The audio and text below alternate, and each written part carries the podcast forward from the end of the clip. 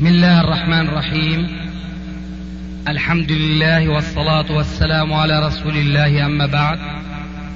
فهذا أحد أشرطة سلسلة الهدى والنور من الدروس العلمية والفتاوى الشرعية لشيخنا المحدث العلامة محمد ناصر الدين الألباني حفظه الله ونفع به الجميع. قام بتسجيلها والتأليف بينها محمد بن أحمد أبو ليلى الأثري. إخوة الإيمان والآن مع الشريط التاسع عشر بعد المئة السابعة على واحد تحت عنوان مسائل فقهية. تم تسجيل هذا المجلس في اليوم العاشر من شوال 1415 هجري. سأل سؤال حول الصيام المرأة. المرأة معروف أنها بين حيض أو حمل أو نفاس أو رضاعة. إذا جاء رمضان هذا الوقت يعني يستغرق سنتين أو سنتين ونصف الحمل أو الرضاعة و... فإذا جاء رمضان يعني. نعم عند بعضهم نعم. فإذا جاء رمضان وأفطرت فيه كله. ف... بسبب الحمل مثلا.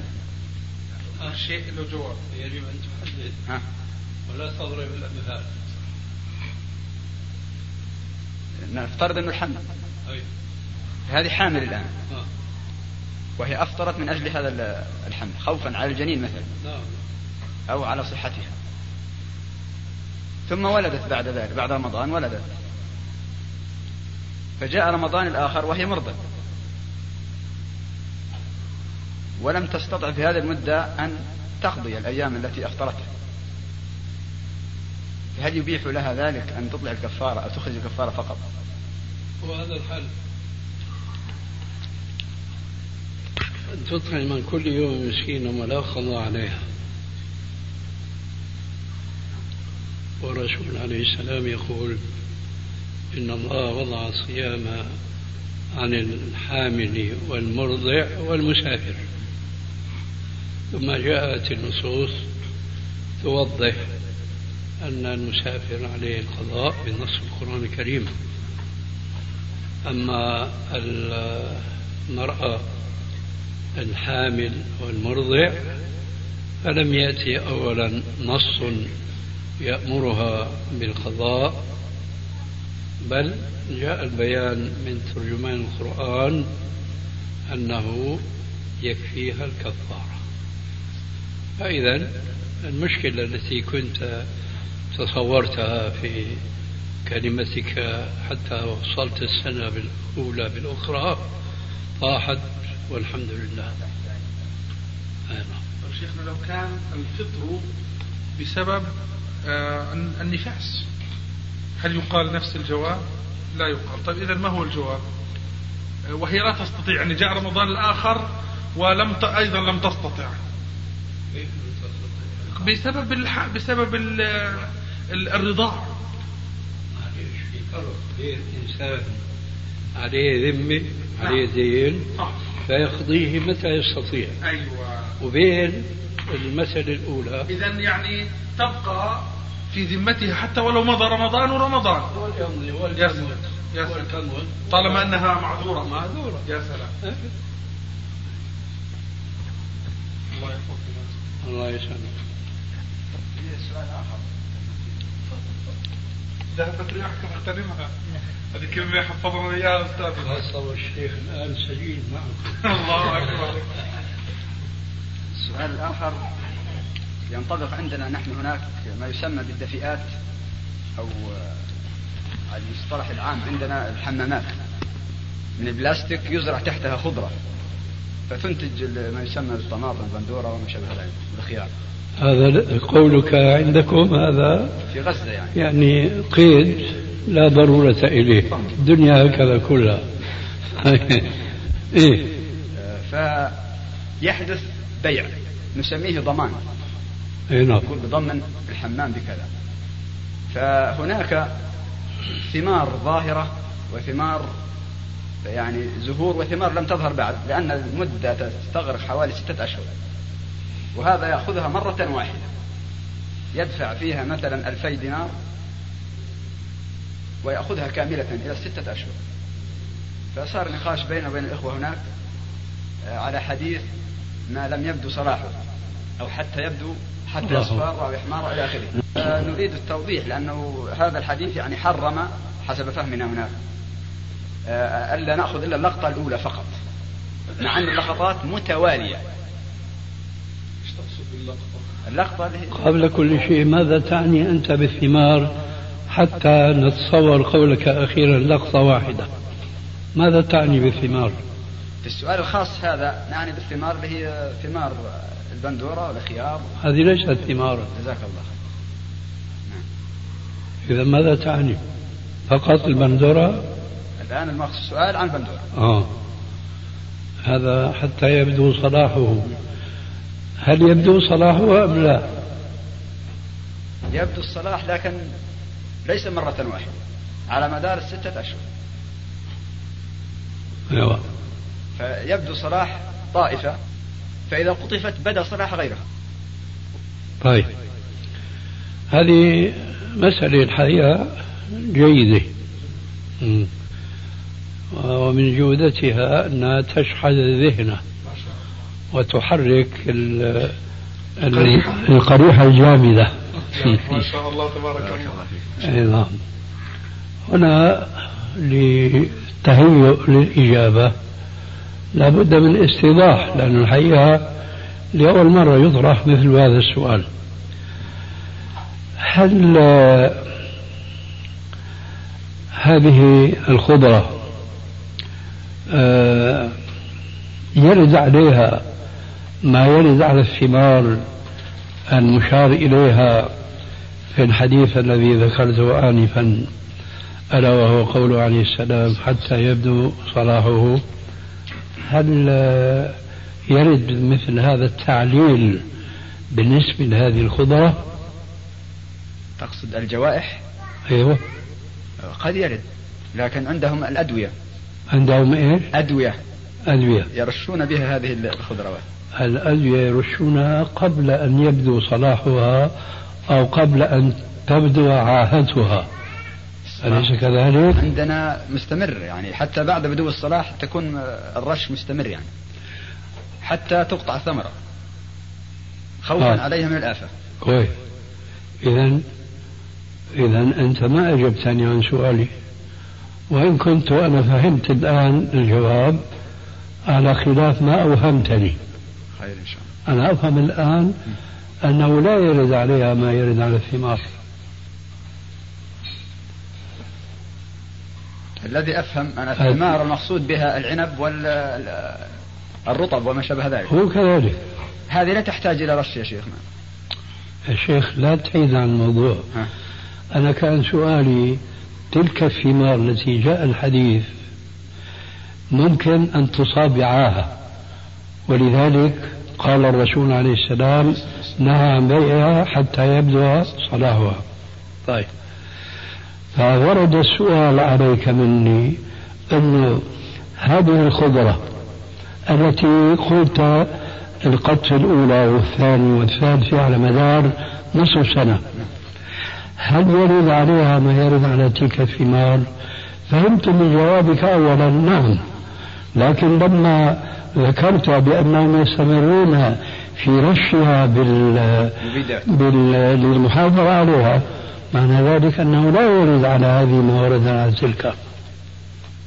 الجوائح التي أقصدها أن الجوائح البكتيريا. خليك خليك ماشي معي يا أخي. حتى ما نخسر الكلام؟ قلت أنا وصلت إلى تكون من السماء يعني أو من الصاعقة أو شيء من هذا لا يمنعها ما ما يمنع. لا لا هذا هذا أمر غير غير معهود. غير معهود حتى في الثمار. نعم. آه فضلا يكون معهودا في الخضار. نعم. بدنا الأشياء المعتادة. الذي أعلمه من من ال- الفعل الواقع هناك أنه ما دامت ترش لا يحدث لها ما يحدث آه، هذا هو الجواب. نعم. هذا هو الجواب لكن بعد لئيم حببت أن أستوضح فقط. إيه، حينئذ الجواب سهل يجوز. جزاك الله خير. واضح؟ نعم. الحمد لله. بارك الله فيك. إذا جاءنا إجماع منقول عن عالم يعني معروف بسعة الاطلاع كالإمام النووي أو غيره من العلماء المتقدمين. وكان هذا الإجماع في بيان دلالة نص. كان يكون مثلا النص يفيد الوجوب فقالوا قد أجمعوا على أنه يفيد الندب. فهل هذا الإجماع حجة في مثل هذه المسألة؟ إذا لم يثبت لنا خلافه فهو حجة. وأنا أريد أن أذكر بفارقة مهمة. هناك من الناحية العلمية آه، اصطلاحان اثنان. الأول اللفظ الذي ذكرته وهو الإجماع. الآخر الاتفاق الاتفاق. والاتفاق من حيث دلالته على الإجماع أقل دلالة من لفظة الإجماع. ولذلك لسببين اثنين أنا لا أرى أهمية في استعمال لفظة الإجماع لسببين اثنين. الأول أنه يغنون عنه الاتفاق لما سأذكره.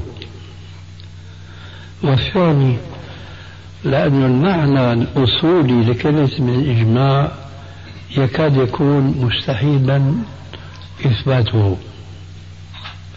إذا نستريح منه وننتقل إلى ما يمكن إثباته وبخاصة أن الأدلة تثبته. فأنا أريد أن أقول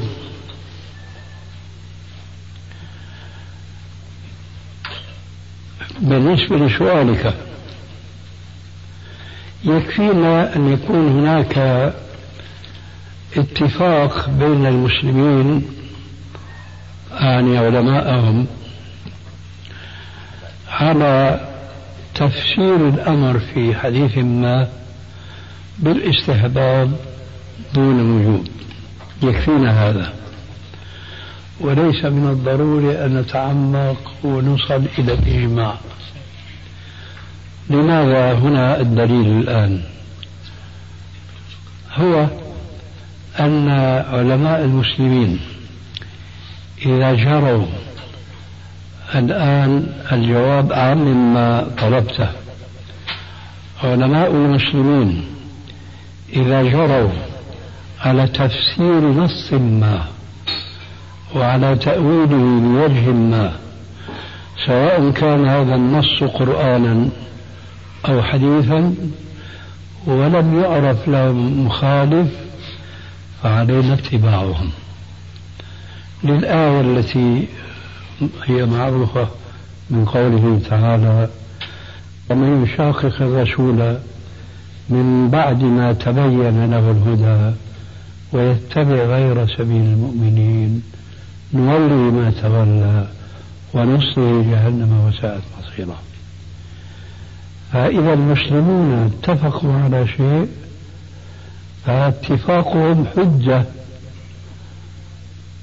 للرد على من يخالف هذه الحجة يخالف هذه السبيل. لأن المخالف يكون قد خرج عن سبيل المؤمنين. ولذلك نحن قلنا قولا وربما كتابة.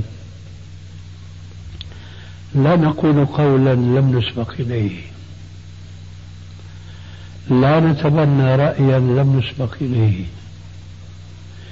في نص يقبل وجها كالأمر مثلا الذي تارة يكون الوجوب تارة يكون الاستحباب. من أجل ماذا نحن نتبنى هذا؟ حتى ما نقع في مخالفة سبيل المؤمنين. وبهذا في ظني يتم الجواب عن السؤال. طيب إذا كان المخالف كان متأخرا عمن نقل الإجماع هل مخالفته هذه يحتج؟ يعني هذا هذا ليس له نهاية طبعا يكون مخالفا. يعني ما يقدح في ذاك في الأخذ بذاك الاتفاق. لا ما يقدح. طيب سؤال آخر شيخ. بالنسبة لصلاة الاستسقاء خطبة صلاة الاستسقاء يعني كما نقل عن النبي صلى الله عليه وسلم أنه كان يدعو ثم يعني يستدير جهة القبلة ويرفع يديه ويدعو. هذا الدعاء الذي يفعله النبي صلى الله عليه وسلم تجاه القبلة. هل يجهر به أم سرا؟ وماذا يفعل بعده؟ ماذا يفعل؟ بعد هذا الدعاء. أيوه. أما ماذا يفعل؟ الصلاة.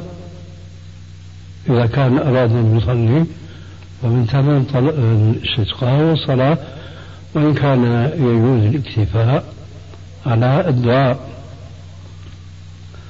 أما الشطر الأول من سؤالك هل كان يجهر أم لا؟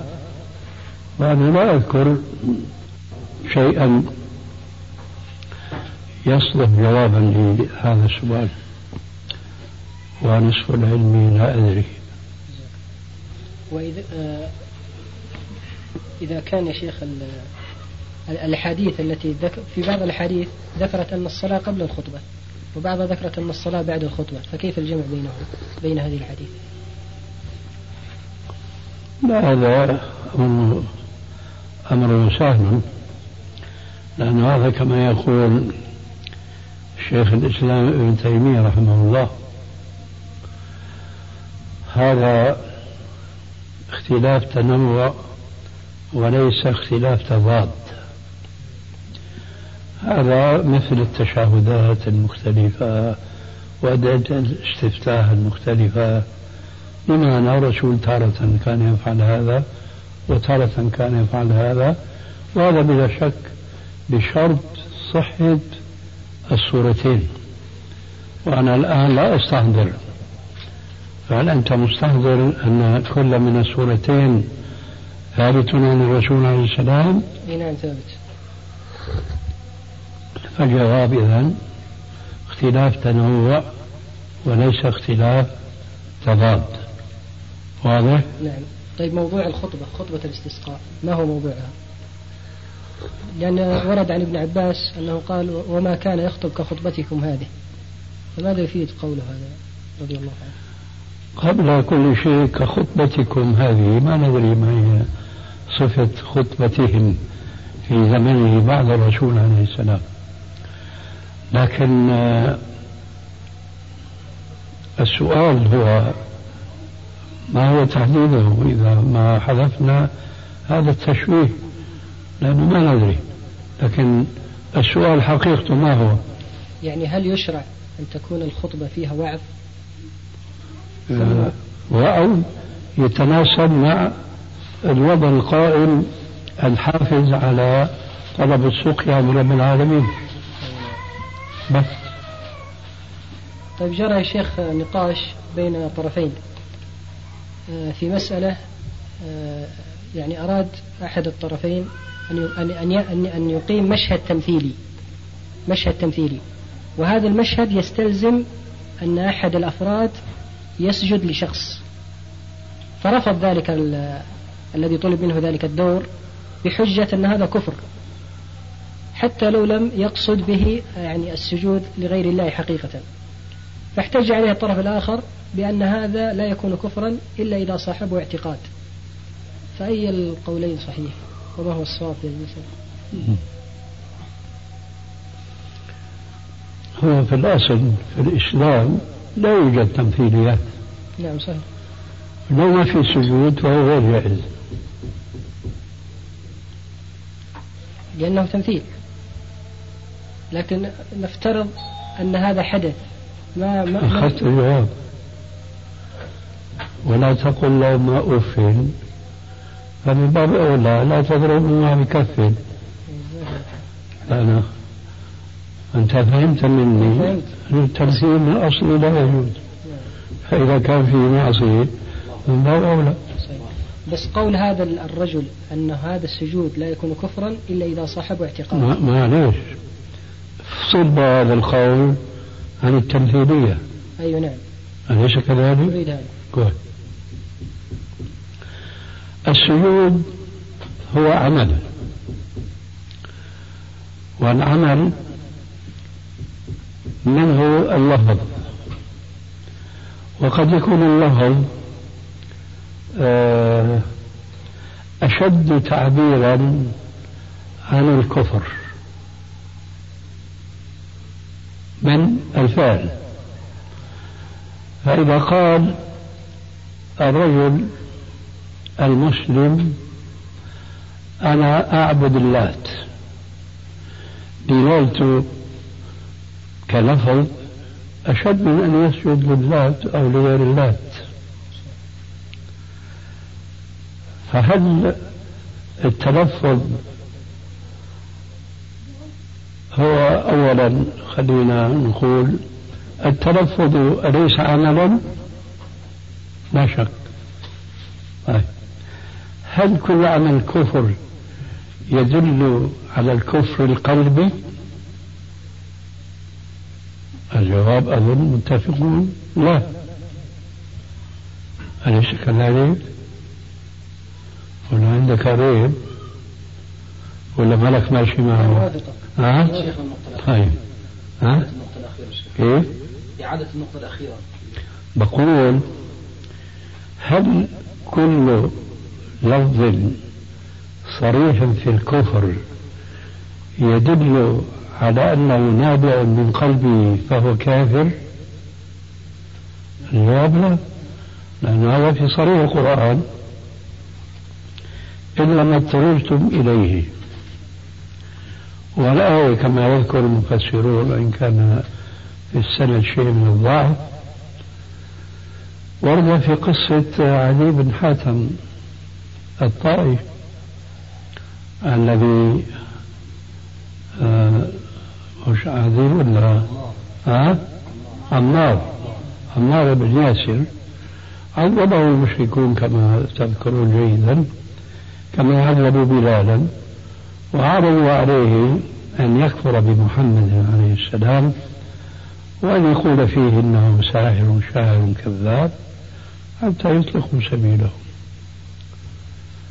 فيظهر من شدة العذاب استروح إلى هذه الكلمة فأطلقوا سبيله.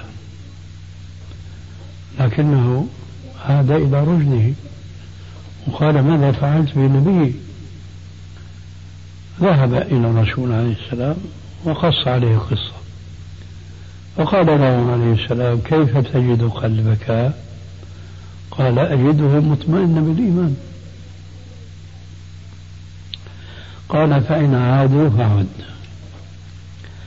الشاهد من الآية وليس من الحديث لأن الحديث كما قلنا فيه نظر من حيث ثبوته لكنه يلتقي مع الآية. من حيث دلالته أن كلمة الكفر إن قالها المسلم غير قاصد لها ومعذورا لقولها ليس معصية فضلا عن أن يكون كفرا. واضح إلى هنا؟ طيب. الآن نقول نعود إلى جواب ذلك الذي نقلت عنه أنه لا يكون كفرا. نحن الآن عندنا قاعدة شرعية وهي التي يقولها علماء الأصول نحن نحكم الظاهر والله يتولى السرائر. فإذا رأينا رجلا صدر منه كلمة الكفر ولم يكن هناك قرينة بالنسبة إلينا تدلنا على أنه معذور في هذا القول فنحن لا نكفره هذه أول مرحلة. ثاني مرحلة ننظر هل هو معذور بحيث أنه ليس مؤاخذا بالكلية ولا حسبه أن لا يكون كافرا لأنه لم يقل ذلك معتقدا وإنما قاله لغوا. هنا لابد أيضا من بحث.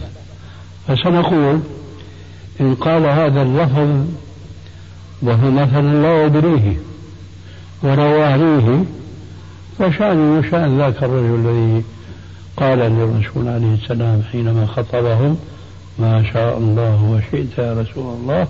قال أجعلتني لله ندا قل ما شاء الله وحده. ما رتب على لفظه أو على لفظته بالكفر كما يقولون مثلا تجديد الإيمان تجديد العقد ما شابه ذلك. لماذا؟ لأنه قالها وما يدري ما رماها وما أما إن قالها تحصيلا للدنيا يعني في عندنا هنا معلومتان إحداهما ما قالها اعتقادا فلا نكفره. الأخرى قالها كسبا ماديا. فنضلله ولا نسمح له بمثل هذا الكلام وليس له عذر في ذلك. هنا يأتي جواب ذاك السؤال. أظنه واضح إن شاء الله. يعني قلنا نحن التمثيليات هذه كلها جاءتنا من الغرب وكلها يشوبها إن لم يغلب عليها الكذب وقد يداخلها كثير من المعاصي كاختلاط الرجال بالنساء وتشبه الرجال بالنساء وتشبه النساء بالرجال إلى آخره. فهي كفكرة هي غربية أجنبية. وتبني أن نتبناها نحن لها هو من باب لتتبعن سنن من قبلكم شبرا بشبر وذراعا بذراع حتى لو دخلوا جحر ربهم لدخلتموه آه فهنا لا عذر لهذا الإنسان إطلاقا إلا ما قد يلزمه من فائدة قد تكون عاجلة وقد تكون آجلة في زعمه أن فيها تحريك النفوس على الخير وما شابه ذلك. لكن الرسول عليه السلام كما قال في الحديث الصحيح ما تركت شيئا يقربكم من الله إلا وأمرتكم به وما تركت شيئا يبعدكم عن الله ويقربكم إلى النار. إلا ونهيتكم عنه. أنا أخلص الكاس وأنا بتكلم. وأنتم ما شربتوا ولا مصة قال يكفينا كلام أفلام تعليمية للأطفال. تعرض على شاشة التلفاز يعني بجهاز الفيديو. هل يجوز هذه أن نجلبها إلى البيوت من أجل يعني أن تكون يعني للأطفال من باب التعليم أو التسلية وكذا أنا أعتقد سلفا ولو لم أراها.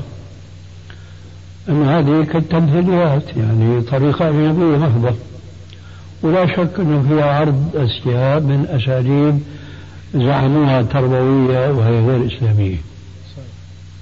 يكفي هذا. لكن ما في محذور من جهة كونها صور؟ طبعا في محذور إذا لم يكن فيها المصلحة التي لا تتحقق إلا بال إلا بالصور. يا الله سبحانك اللهم وبحمدك. أشهد أن لا إله إلا أنت أستغفرك وأتوب إليك. وين أبو الحارث؟ أنا معك شيخ. بدك خليني أصلي مع أهلي بالبيت؟ لا شيخ يلا نصلي مع أهلنا هنا. يا رب. الله يعطيك العافية شيخ. الله يعافيكم. الحمد لله رب العالمين. الرحمن الرحيم. مالك يوم الدين والصلاة والسلام على أشرف الأنبياء والمرسلين. أما بعد فهذه جلسة من الجلسات الطيبة العلمية مع شيخنا المحدث العلامة الفقيه الذي لم ينصف في هذا الزمان ولم يعرف قدره بعد محمد ناصر الدين الألباني. وهذه الجلسة الطيبة العلمية في يوم الخميس بعد صلاة المغرب في خمسة وعشرين ثمانية ألف وأربعمائة وخمسة عشر. فنسأل الله جل وعلا أن يرزقنا العلم النافع والعمل الصالح والدعوة إلى الله والصبر على ذلك. اللهم صل وسلم على محمد. ذكر ابن حجر في النكت أن التسوية أعم من أن يكون هناك تدليس أو لم يكن. وقد تكون التسوية بلا تدليس وقد تكون بالإرسال. ما يحضرني جواب في هذا.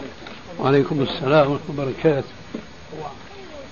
الشيخ الإمام أحمد هل لفظة منكر الحديث تفيد الغرابة فقط عنده وعند غيره؟ تارة وتارة. تارة وتارة. على حسب من نسبت إليه النكارة فإن كان ثقة فالمقصود الغرابة. وإن كان غير ثقة المقصود الضعف. أبو مالك من الحج آه ليبي كان يدرس في الطب. فكان استفتاك في مسألة. والآن يريد منك يعني جواب آه، لأن أمره يعني شيئا ما. يحتاج إلى فتوى عالم يعني آه يعني موثوق كما يقال. فهو كان متفوق يعني في الطب في في في بلده. أيوة. وله بحث بحث يعني آه، آه، في وجود دواء للسرطان. وبشهادة بعض الدكاترة وقد شاور بعض بعضهم هنا في الأردن. يعني أن هذا الدواء يعني فيه أمل كثيرا أن أن يكون يعني حقيقة حقيقة يعني دواء للمرض. يعني شيخنا كما تعرف أن هذا الدواء أن أن هذا المرض لا يعرف له يعني دواء حقيقة في هذا العصر. ولكن الذي حصل أنه خرج من من بلده بسبب أن تعرف الطب يعني فيه اختلاط.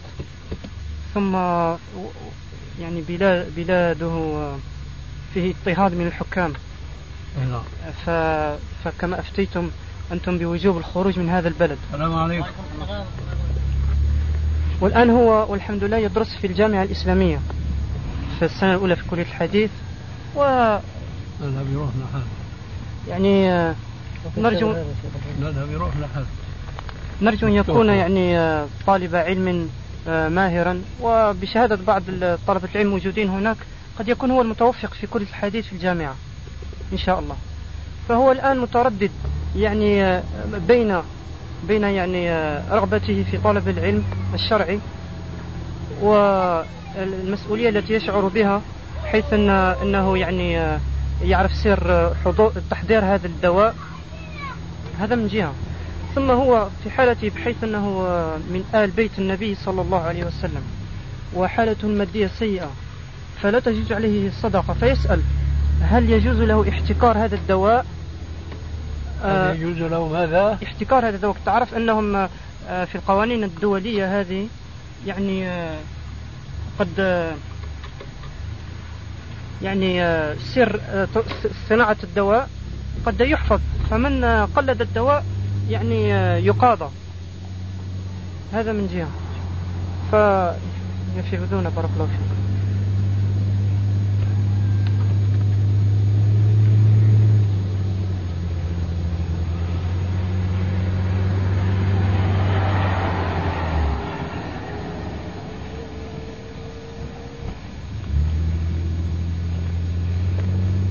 هذه المسألة يا أخي صعب المفتي أن يفتي فيها برأي. لأن السائل أدرى بمصلحته الدينية أولا ثم مصلحته الدنيوية ثانيا.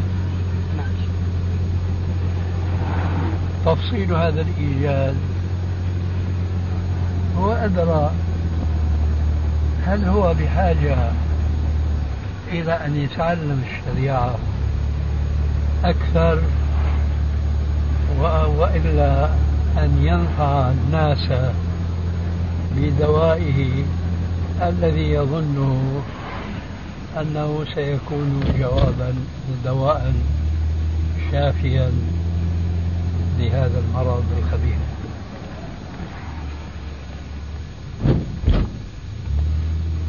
مفهوم هذا الجواب؟ نعم جزاك الله ها؟ نعم شيخ طيب شيخ وهو يسأل في حالة في حالة أنه يعني آه، آه، يظن نفسه أنه واجب عليه أن أن يواصل دراسة الطب فهو لا يستطيع أن أن يتم البحث في الأردن أو في السعودية بحيث أن تعرف يعني في السعودية مثلا يشترطون أن يكون سعودي أو يضعون له آه، فيسأل هل يجوز له في هذه الحالة أن يتم البحث في بلد مثل أمريكا مثلا؟ آه، خاصة أن له أقارب هناك ملتزمون. وجزاك الله خير. هذا تتمة السؤال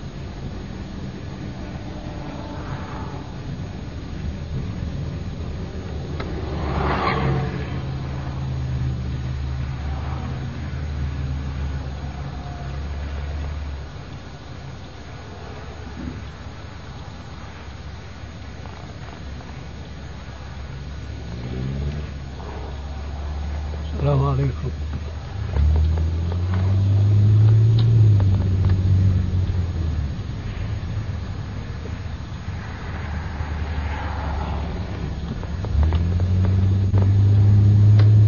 لا أرى يا أخي أن يذهب إلى أمريكا بلاد الكفر والفسق والفجور في سبيل إتمام الابتكار أو اختراع الدواء المذكور في السؤال حتى لو كان الوصول إلى هذا الدواء أمرا مقطوعا به. وذلك ما لا أظنه؟ لأن العلم تجارب. فقد ينجح وقد لا ينجح. فلو كان النجاح مقطوعا فليس ذلك بالذي يجيز له أن يخالط المشركين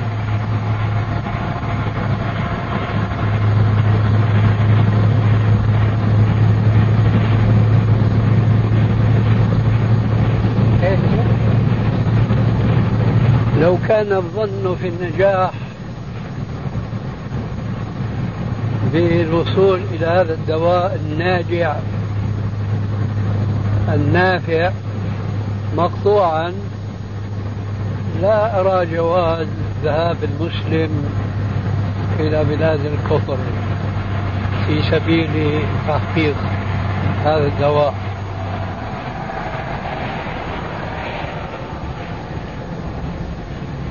لأن هذا الاستيطان في تلك البلاد ليس جائزا شرعا. وما ذكرت بأن له أهلا هناك فهو يؤمر بأن يأمر أهله بأن يهاجروا من بلاد الكفر إلى بلاد الإسلام.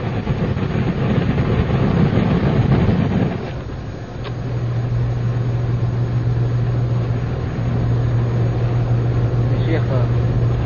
واضح؟ واضح وإياه شيخنا قول سعد بن علي الزنجاني إن للنساء شرطا أشد من شرط البخاري ومسلم. قال الذهبي متعقبا صدق فإنه لين جماعة من رجال البخاري ومسلم. ما قولكم يا شيخ؟ يوجد هذا ويوجد عكسه تماما. أي أنه روى لرجال لم يروي لهم البخاري ومسلم أولا وهم غير معروفي ثقة ثانيا. واضح الجواب؟ اي نعم آه. طيب يا شيخ من يفرق عندنا في الرياض ظهرت ما يسمى بالتفريق بين منهج المتقدمين ومنهج المتأخرين؟ بدعة عصرية. ويقولون يا شيخ أن القراءة في الكثرة من قراءة كتب المصطلح هذه لا تغني إلا التكرار الممل الذي لا فائدة فيه. والمفروض من الرجل أن ينتقل من بعد هضم النخبة أن ينتقل فورا إلى شرع الترمذي ومنها إلى العلل ومنها إلى السنن. فيصبح ينقد المتون كما ينقدها الإمام أحمد وعلي بن المدين. ما رأيكم يا ما شيخ شاء الله ما شاء الله. هذا رجل غير سعد. غير سعيد. مفهوم؟ إي نعم. بالنسبة يا شيخ للكلام السابق في صلاة الجماعة نعم. بالنسبة للمسافر يعني أفهم من كلامك أن أن أن المسافر يستثنى بالنسبة لصلاة الجمعة. يستثنى ممن هم داخلون في قوله تعالى إذا نودي للصلاة من يوم الجمعة فاسعوا إلى ذكر الله. يعني هذا مستثنى من هذا العموم. هذا سؤال غريب شوي. هل أنت تعنيه؟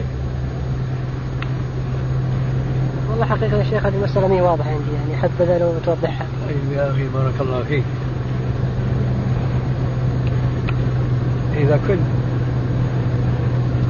ما لك مقتنع بأن المسافر ليس عليه جمعة بتكون معذور. ولعله كذلك الأمر. وإن كنت مقتنعا فيعود استغرابي في محله. لا أنا مقتنع. مقتنع؟ نعم. إذا كيف هذا؟ أو بعبارة أخرى خلينا يعني نتوسع شوي في التوضيح.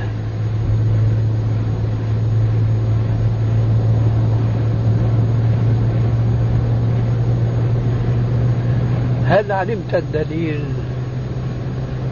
أن المسافر ليس عليه جمعة واقتنعت به؟ نعم. طيب. صبه على ما سألته ويكون هو جوابك.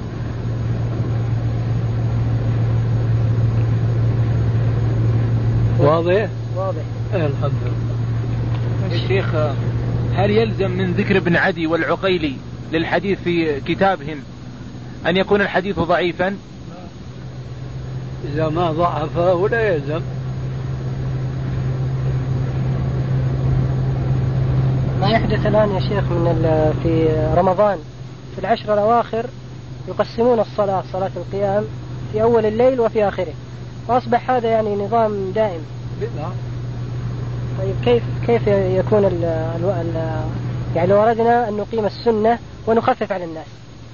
فكيف نفعل؟ يفكرون كما قال عمر والتي يؤخرونها أفضل. يعني هو أمر أبي بن كعب أن يقيم صلاة القيام بالناس بعد صلاة العشاء ففعل. ولما خرج يتحسس قال نعمة البدعة هذه والتي ينامون عنها أفضل. يعني يبقى الحال على ما هو قبل العشر. نعم. جزاك الله شيخنا في الأمور التي ورد الشرع ورد في الشرع آه، الف- الفضل فيها. مثلا ورد الشرع إيش؟ ورد الفضل الفضل. بفعلها فمثلا آه، سكن المدينة أو آه، أمور مثل هذه. فقد يقول الإنسان قد يكون يعني بالنسبة للفرد الفرد المعين بذهابه مثلا بسكنه في المدينة شر. فنعرف بعض الناس مثلا آه، فتنوا أو يعني أشغال فهل يعني صحيح ما قاله البعض؟ قالوا أنه يقيد يقول اللهم مثلا أسكنني المدينة إن كان خيرا لي. فكثير منهم شرط قال إن إن دعوت دعوت المولى عز وجل يوفقك لشيء ما فعليك أن تقول آه، إن كان خيرا لي. فتقيد بهذا القيد. فهل هذا صحيح شيخ؟ في دون هذا صحيح فيما لا يعرف عاقبته. يعني مثلا لا يقال يا ربي إن كنت تعلم أن ذهابي إلى بيت الله الحرام حاجا أو معتمرا فقدره لي ويسره لي. لا لا يقال هذا. كذلك ما سألت عنه إذا نوى الإقامة في المدينة تجاوبا مع قوله عليه السلام من استطاع منكم أن يموت في المدينة فليفعل. فما يشرع هذا. إنما يشرع في الأمور المجهولة. واضح الجواب؟ نعم واضح. جزاك الله يا شيخ الفرق بين مجهول العدالة ظاهرا وباطنا وبين مجهول العين. وما معنى الظاهرة والباطنة؟ الباطنة يعني هو الذي يعني يكون خافيا بالمرة وليس لدينا دليل آه، يدل على ما في آه، باطنه. يعني كالرجل المؤمن والرجل المنافق. فالمنافق يظهر الشهادة لكن عمله ما يدلنا على ما في باطنه. والفرق يا شيخ بين مجهول العدالة ظاهرا وباطنا وبين مجهول العين. مجهول العين هو مجهول باطنا بالنسبة ال- المسلم المسلم الذي آه، يعني يكون من يدخل النار ثم يخرج بالشفاعة. يدخل النار ثم يخرج بالشفاعة. هل هذا محققا لقول النبي صلى الله عليه وسلم؟ من قال لا إله إلا الله صدقا دخل الجنة؟ طبعا. ليس المقصود من الحديث يدخل الجنة ترانزيت. أي نعم. يا شيخ قال ابن رجب في شرح العلل لهم فهم خاص يعرفون أن هذا الحديث يشبه حديث فلان فيعللون الأحاديث بذلك. ما رأيك شيخ في هذه. وهل وجدت عند المتأخرين؟ نادرا جدا عند المتأخرين كثير جدا عند المتقدمين. ولكن هذا لا يعني أنهم يصيبون في كل ما يقولون. بل إنهم كثيرا ما يتوسعون توسعا غير محمود. ومن الأمثلة على ذلك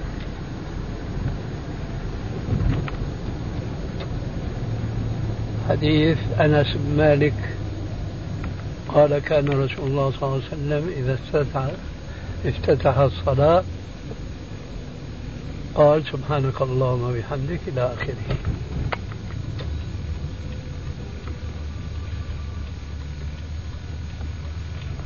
ذكره ذكره نعم. ابن أبي حاتم في العلل وقال عن أبيه حديث باطل لا أصل له. وروي محمد بن صلت قال فيه لا بأس به. هذا كلام علم أصول الحديث لا يدل عليه لأنه ما دام هذا الرجل لا بأس به وقال فيه أيضا إنه صدوق في الجرى والتعديل فمثله يكون حسن الحديث عادة.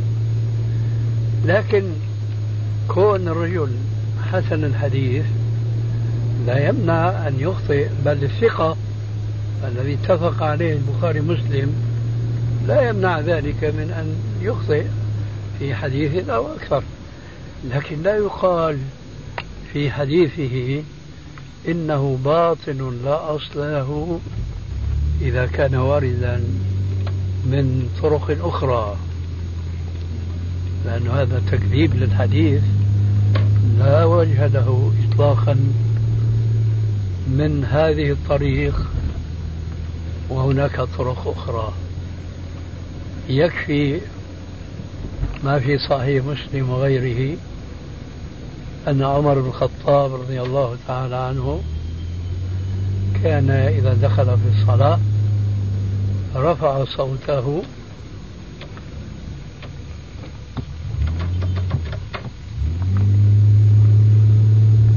وقرأ سبحانك اللهم. يقول الراوي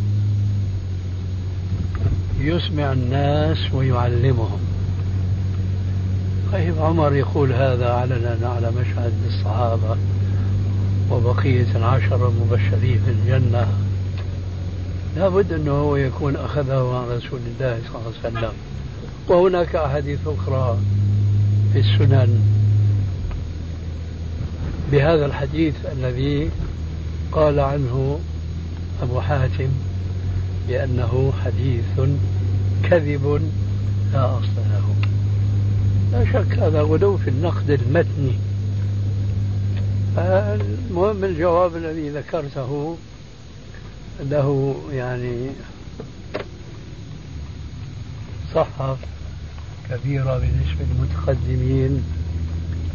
وصحة قليلة بالنسبة للمتأخرين وهؤلاء الذين أشرت إليهم من المعاصرين هؤلاء من الهدامين.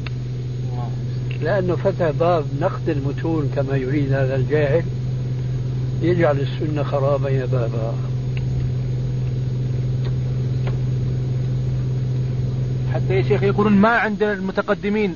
يقول ما وجد أن ابن أبي حاتم وأبو حاتم قال في قالوا في أحد كتبهم فلان قد عنعنه وقد دلس.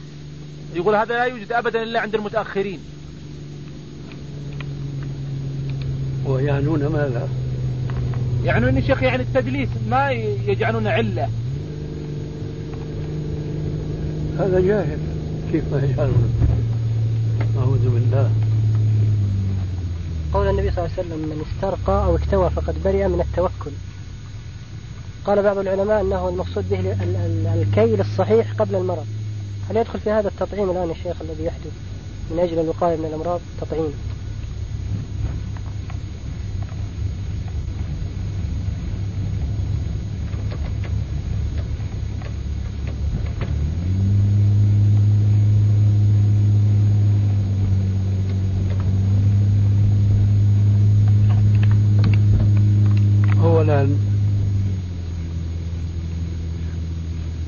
فقد برئ من التوكل.